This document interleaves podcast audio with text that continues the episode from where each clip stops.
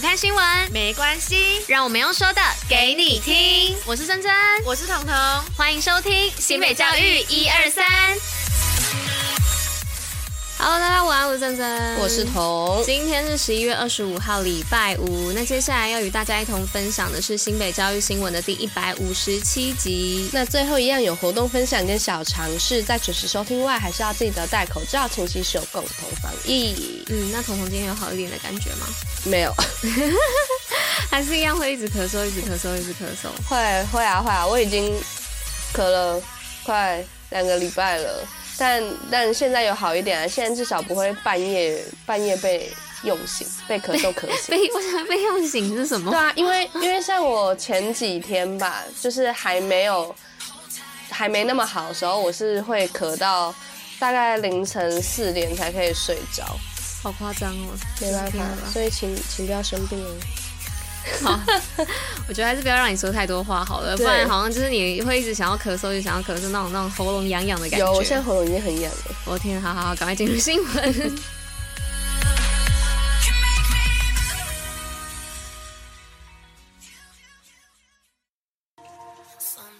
好，那今天第一则新闻呢，是要来说出国交换免修学，培育教育武力。那为了使学生专业以及国际视野共同成长，新北市推出校校有国际交换生的计划，每年荐送一百五到两百位的国际交换生跨国学习，并结合出国一年免修学的留学措施，让学生拓展国际视野，营造国际城市以及校园环境。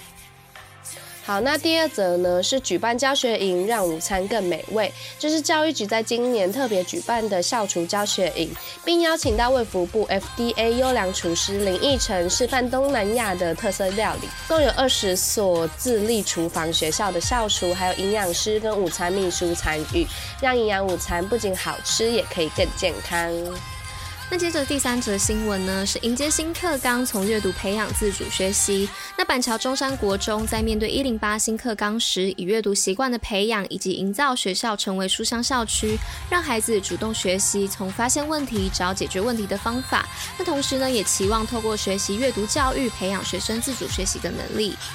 好，那最后一则是发展桌球培养团队纪律，就是新北市往溪国小从民国八十九年的时候就有成立桌球队，那一百零八年的时候就有桌球国手刘玉兴、苏艺兴还有张佑兴等教练执掌，一个星期五天加上星期六的加练，培养小选手参与桌球运动，希望让他们能在国小阶段有不一样的运动生活。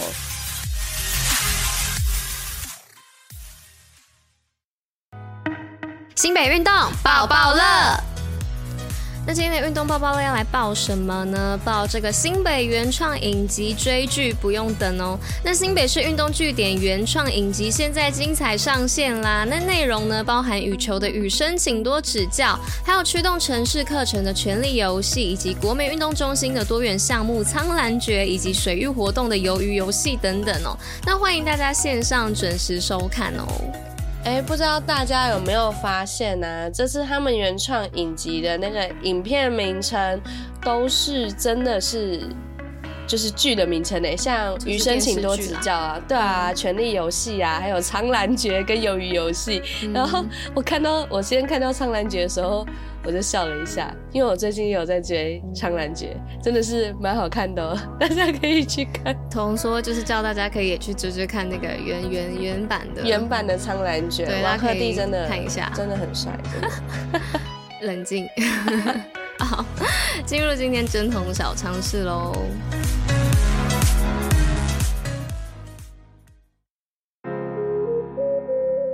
针筒小尝试。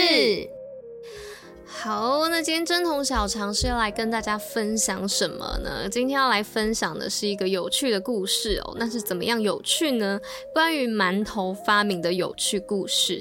那这边的馒头呢，其实就等同于是包子哦。那这件事情呢，就要讲到三国时代的诸葛孔明了。那据说当年呢，他亲自率兵征伐在云贵，就是属西南方南中一带割据的孟获时呢。那为了让孟获输得心服口服哦，所以就使用了。七擒七纵的招式，让孟获归顺哦。而当孔明凯旋归师，大军行进到泸水时呢，忽然间狂风急浪，难以过河哦。那这时候当地人呢就告诉孔明，只要用七七四十九个人头以及白羊黑牛祭祀哦，才能平息风浪。那孔明则答道说，这怨鬼啊，本来就是人死后化成的，那怎么可以再杀人呢？所以他就使用羊肉啊、牛肉作为内馅，那以面团呢捏制人头的形状哦，加入肉馅与面面包当中，然后再进蒸笼蒸熟之后啊，就亲自摆上供桌来祭祀昌神哦，并将这些人头呢抛入江中。那没想到，哎，有就真的平息了卤水哦。但由于孔明做的这种有肉肉馅啊，是一般老百姓天天食用不起的，而且工序非常的复杂哦，所以呢，后人呢就将肉馅工序改良简易化哦，于是就成为今天俗称的馒头。那有内馅就被称为是包子啦。那这件事情呢，也有被写在明代穰缨所撰的《七修类仪》当中哦。那里面写到，馒头本名馒头哦，也就是蛮人的头的意思哦。好的，那以上呢就是我跟大家分享这个孔明发明馒头取代沙头的故事。